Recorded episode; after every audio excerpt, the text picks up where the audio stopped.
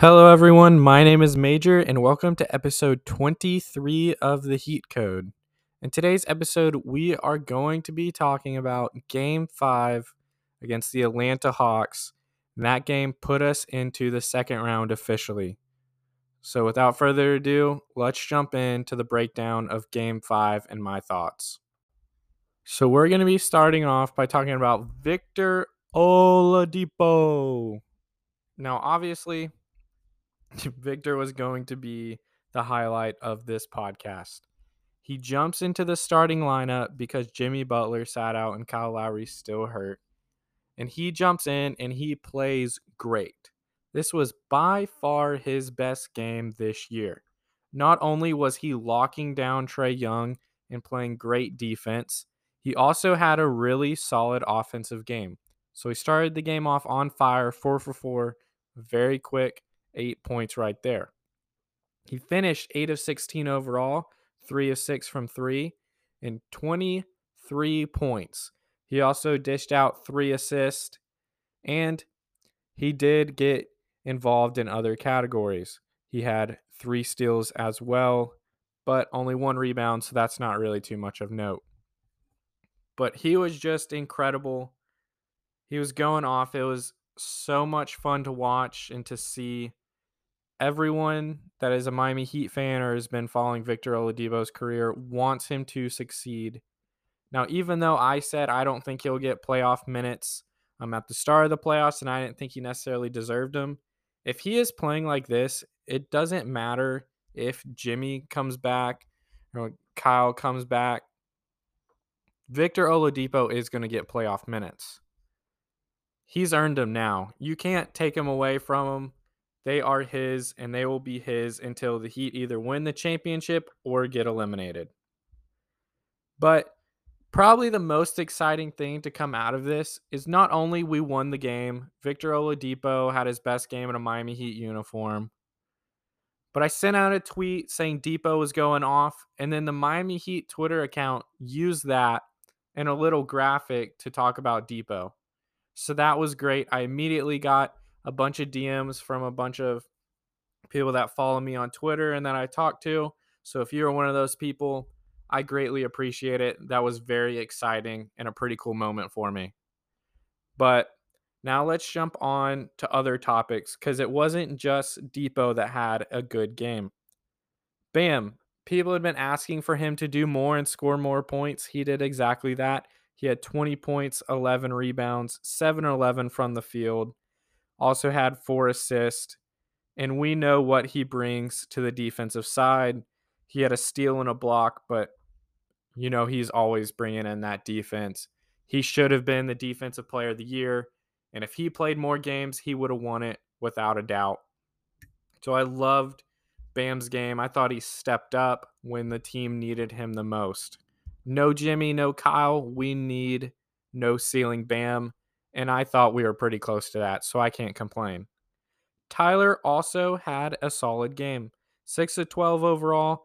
He was 0 from 3, so 0 for 4, but he finished with 16 points and 4 assists. And he even got in on the defensive stats. He had two steals and one block. He did have three turnovers, but in the grand scheme of everything, that's not too terrible. We'll live with that if he's hitting his shots at a 50% clip and generating two steals and a block on his own as well. So that kind of evens it out. Then we just had solid nights from a bunch of other guys. They did their roles, they did exactly what they were supposed to do. We had Strus. He hit three threes, finished 6 of 12 overall, 3 of 8 from 3, 15 points, 5 rebounds. You got Gabe Vincent who was once again a pesky defender on Trae Young and making his night miserable. PJ Tucker doing his thing on the defensive end as well and bringing that intensity that we know and love. Duncan was probably the only guy that really played that did not have a good night. He was even getting open looks and he's just still not making them.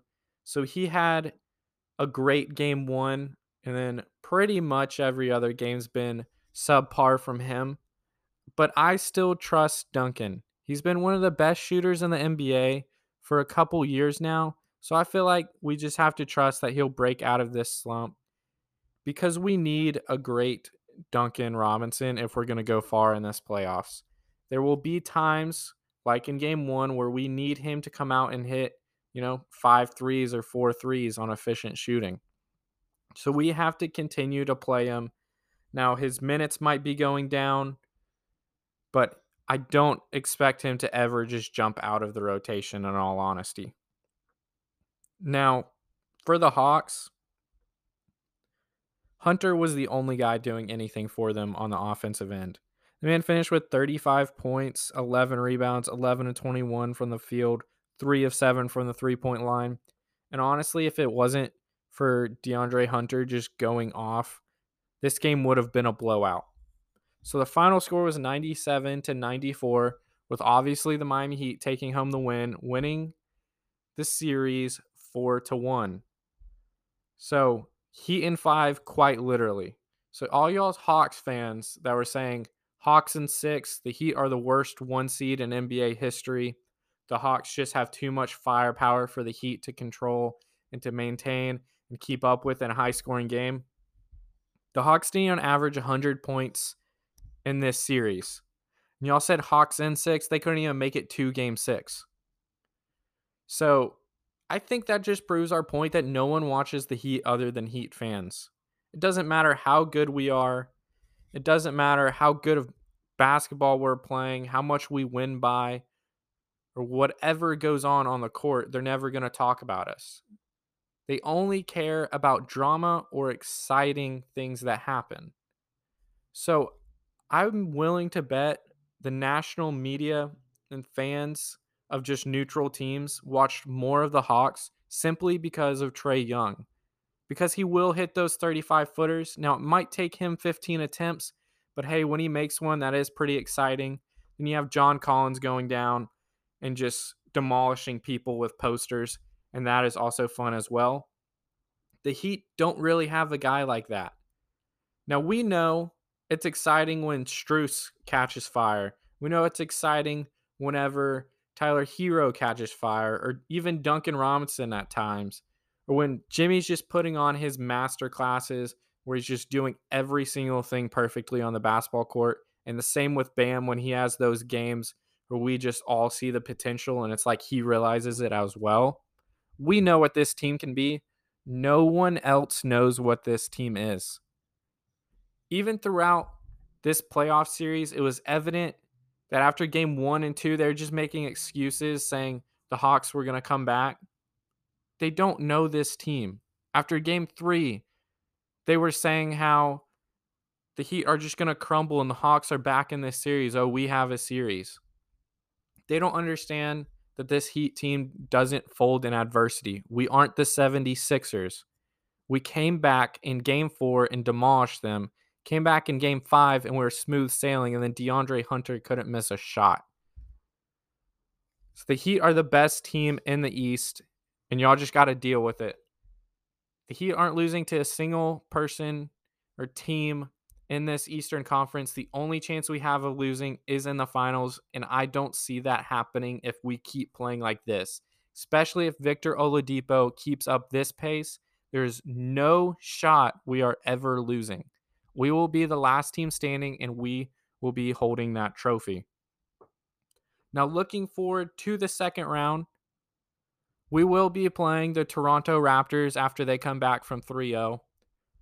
And in all seriousness, we might be playing the 76ers, but if Toronto wins game six, I just don't see how Philadelphia will lose three in a row. Hart Harden's just doing his thing and not making shots. Embiid's blaming other people. Doc looks terrified. He already thinks he's going to blow another 3 1 lead, but this one started out 3 0. Embiid's not playing defense at the end. He looks slow. He looks lazy. I just don't see how the 76ers are going to win a game seven. So if the 76ers are going to beat the Raptors, it is going to be in game six.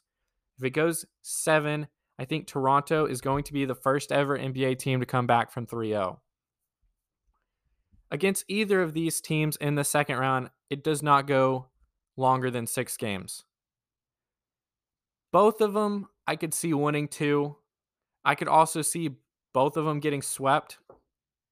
And then more realistically, it probably is Heat and five or Heat and six.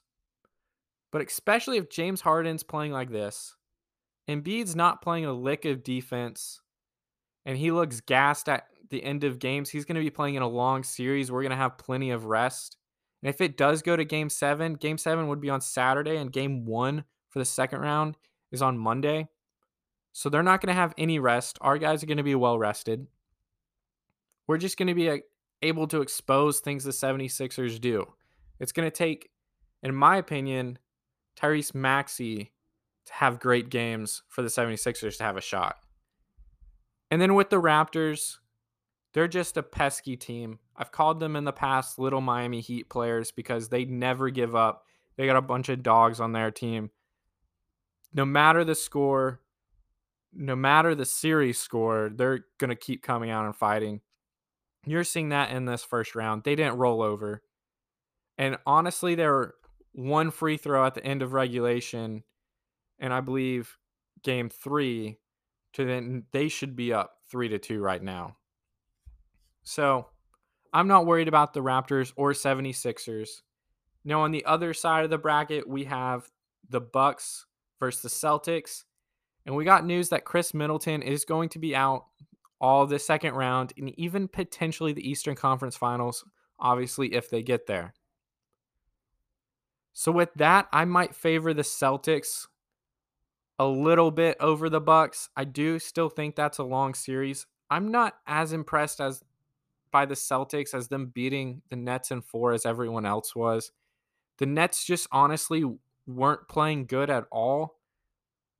And the Celtics should have lost the first two games.